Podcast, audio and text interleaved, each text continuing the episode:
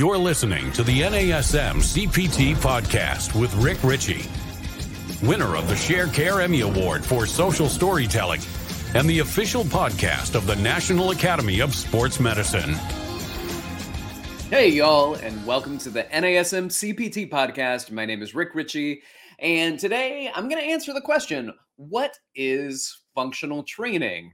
And I want to go into this noting a couple of things that there are a couple of different ways to look at the concept of functional training.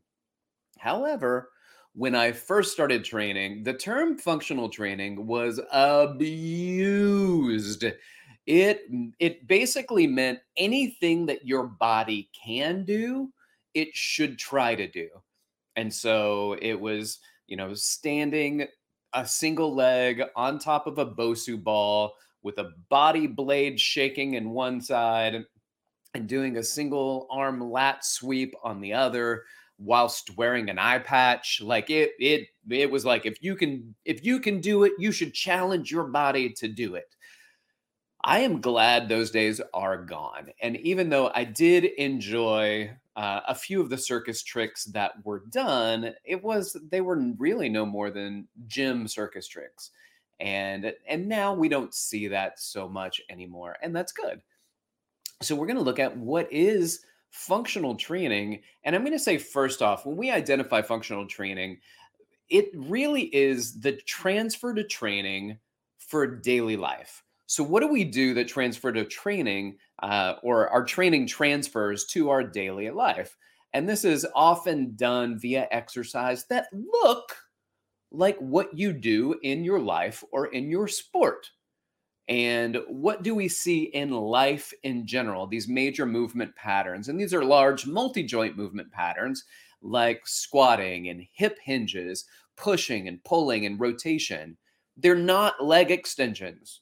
They're not uh, leg curls. They're not biceps curls. They're not tricep extensions, even though they will contribute to a multi joint movement usually these are not considered to be functional exercises. What they are primarily are patterns of daily life. So, for instance, a deadlift would be a functional. So, uh, a functional movement. What does it mean? It means uh, it, looks. Remember, this is one of the versions of functional training is a transfer to training where the movement that you're training looks like something you'll do in daily life. So, picking up boxes from the ground and we get a lot of these Amazon deliveries these days. So now I'm going to deadlift, I'm going to hip hinge and pick this heavy box off the ground. A deadlift is a functional movement for that. All right, cool. That makes sense. What about a deadlift to a curl? All right, maybe, maybe that's picking up the baby from the floor and hugging the baby to the chest.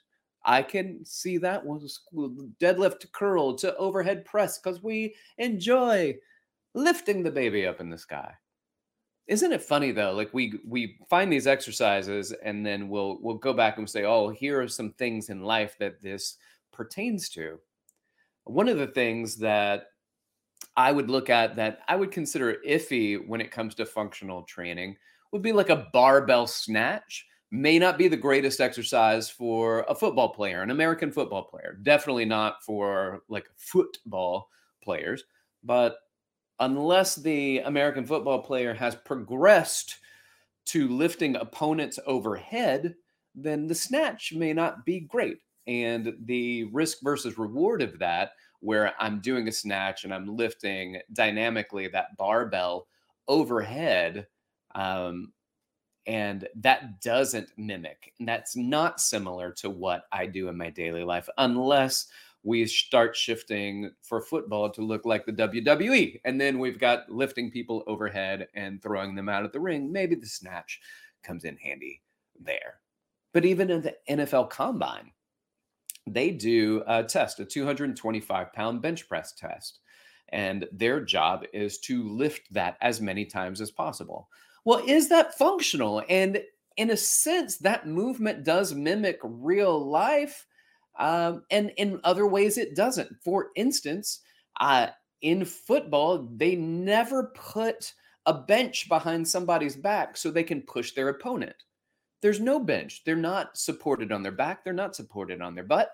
So to do a bench press, it's not the most. So if I were saying, let's add a more functional component that's similar to that, I would maybe have them do a standing cable chest press because that way the cable is pulling them backwards, just like somebody would be pushing them backwards. They are pushing against something that's pulling them or trying to force them backwards. And that's what they do in their sport. So that, in fact, would be more functional. Right. So this is where this idea of functional training really came from. But there's another view of functional training, and it doesn't mimic the movements that you're doing. And these are exercises that you might see. And they still support your daily life and your sport and your work and what you do. But they might be things like clamshells, like side lying, doing the clamshells with the band wrapped around your knees. And that is an isolated hip abduction exercise, hip abduction and external rotation. It that's not functional. Like it's not functional in the way that it looks like an exercise. However, this is functional in the way that maybe many physical therapists look at function. Does it mimic, does it look like something that you do in real life? No. But does it increase the function of what you will do in real life? And if the answer is yes, then the exercise is functional. The exercise is functional if it supports, not if it looks like. So I can do the hip clamshells. I can do the TKEs, those terminal knee extensions, where whether that's on a leg extension machine or whether that is a stability ball behind the knee, and I'm trying to force the last 10 degrees of extension in my knee to work on primarily activating and recruiting muscles in my VMO. I might have a band pulling my knee into a flexed position from the front and I'm trying to extend against that band. That is, in, in, as far as looking like something we do in daily life, it looks nothing like what we do in daily life. Is it a functional exercise? You would look at that, and when it comes to the term functional training, we'd say, no, it's not functional training, but it is a functional exercise in that it helps people that need recruitment of the VMO to recruit the VMO so that they can go out and do the exercises of daily living. Push ups are an example of this. Planks are an example. A plank, a plank is another great example. It reminds me of a wonderful story. It's one of the first stories I've ever told on this podcast and that was a long time ago because we've been we've been at this podcast for uh, over two years now and it's the big willie story Big Willie is the largest human being I'd ever seen in my entire life. And I went out to East Brunswick, New Jersey to teach an exercise science workshop on behalf of a company that I worked for. And I don't know what is in the water in East Brunswick, but those dudes were huge and they didn't talk to me. I was too little to speak to. Uh, if they they're not figuring that they can learn anything from me, and then Big Willie walks in, and all of these guys dropped their gallons of water. They just they dropped their water. Their supplement pill case just spilled out everywhere. Their ground beef with and chicken and rice just splattered everywhere. They're like, "Oh, Willie's here!" And they ran over and they paid homage to this monster of a human. And he, oh, hey, what's up, man? What's up? And he says, hey to everybody. And he comes over to me and he introduces himself. And I was like, oh, man, this is really helpful for me because uh, none of those guys talked to me. So thank you for coming up and talking to me. If you don't mind, I'm going to ask you to help me with quite a few things today because clearly they respect you and uh, they don't me. so, uh, I'm going to need your help. And he was more than grateful, uh, more, more than helpful. He was he was wonderful to to work with. But at one point, we partnered people up, and I was having them practice different exercises like bridges and planks. And he is but because I said, you know, partner with somebody your size, and because nobody was his size, he partnered with uh, a short Asian woman named Fatima So Fatima and Willie are partnered together. And all of a sudden, I'm going around looking and cueing and helping out. And I hear, a collapse and a oomph. And I look over and Willie's raising his hand. I walk over and I said, What's up? And he goes, Why can she do this for three minutes and I can't uh, and I can't do it for three seconds? And I was like, Oh my goodness. You got a lot of muscle in my head. I'm thinking, you got a lot of muscle, but it's not functional. It's not functional muscle. And so the first thing that came to my mind, I had this huge aha moment, this huge aha moment, which was, do you wear a weight belt when you lift? And he said, yes. And I said, all the time. He goes, pretty much every time I go into the gym, I just wear a weight belt. And the crazy thing was that I had already asked him to do something and he couldn't stabilize it or hold it. And now that he couldn't hold the plank, everything kind of helped me realize. And so I asked him the question about the weight belt, and he says he uses it all the time. Well, here's the thing Willie is very strong. And when I told him he had a weak core, he lifted his shirt up and showed me his abs in disagreement. And I was like, that that I could play jingle bells with some tongs on the ding ding dong ding dong. They were just muscle. There was he was mm, Abby. He was very Abby. He just couldn't recruit his core muscles, not his ab muscles, the the the entirety of the lumbopelvic hip complex to stabilize his body while in a plank or when I went to push his arm down in an exercise I did earlier and he couldn't hold his arm up and he should have been able to hold his arm up. He, I, I could have jumped on that thing like a diving board and and jumped off of it with all the spring in the world, but he couldn't.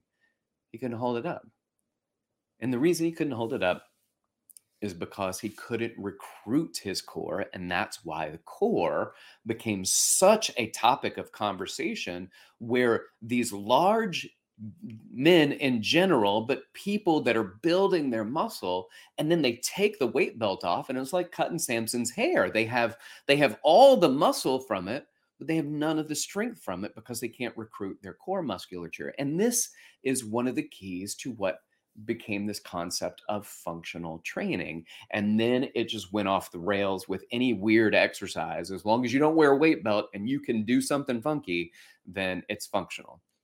So, what is functional? Again, functional is a, multi joint exercise that mimics movements in a way that supports your movement of daily life. And sometimes those movements do not mimic, and sometimes they are isolated positions as long as they contribute to your ability to better produce, reduce, and dynamically stabilize in multiple planes at various speeds in a safe and coordinated fashion. They create this neuromuscular efficiency. So it can look like them or doesn't have to, but it can contribute. It contributes to how well you move. And that's again where the kind of anti-weight belt thing came in. And it's not that you you shouldn't wear weight belts, it's that if your goal outside of lifting weights, right? If your goal of lifting weights is to lift heavier weights, then and you need to protect your back in the process, you got to do that. I think that, that that's very important. But if your goal is to get stronger so that you can be better at helping your friend move his refrigerator, uh, then you know unless you're wearing the weight belt during that, unless you're wearing a weight belt while on the field or, or on the court, whilst in the match or the game, it's not functional. And that's why things like that are are taken out. All right anyway that's a uh, that's functional training things that look like or things that support your activities of daily living what you do at work what you do in your sport that supports you. That is functional all right you got questions for me feel free to reach out you like subscribe share with your friends uh, your fitness friends and family um, you want to reach out to me you can hit me up on instagram at dr.rickrichey, or you can email me at rick.richey at nasm.org. Y'all keep inspiring people to fitness. Thanks for being here, and thanks for listening. This has been the NASM CPT Podcast.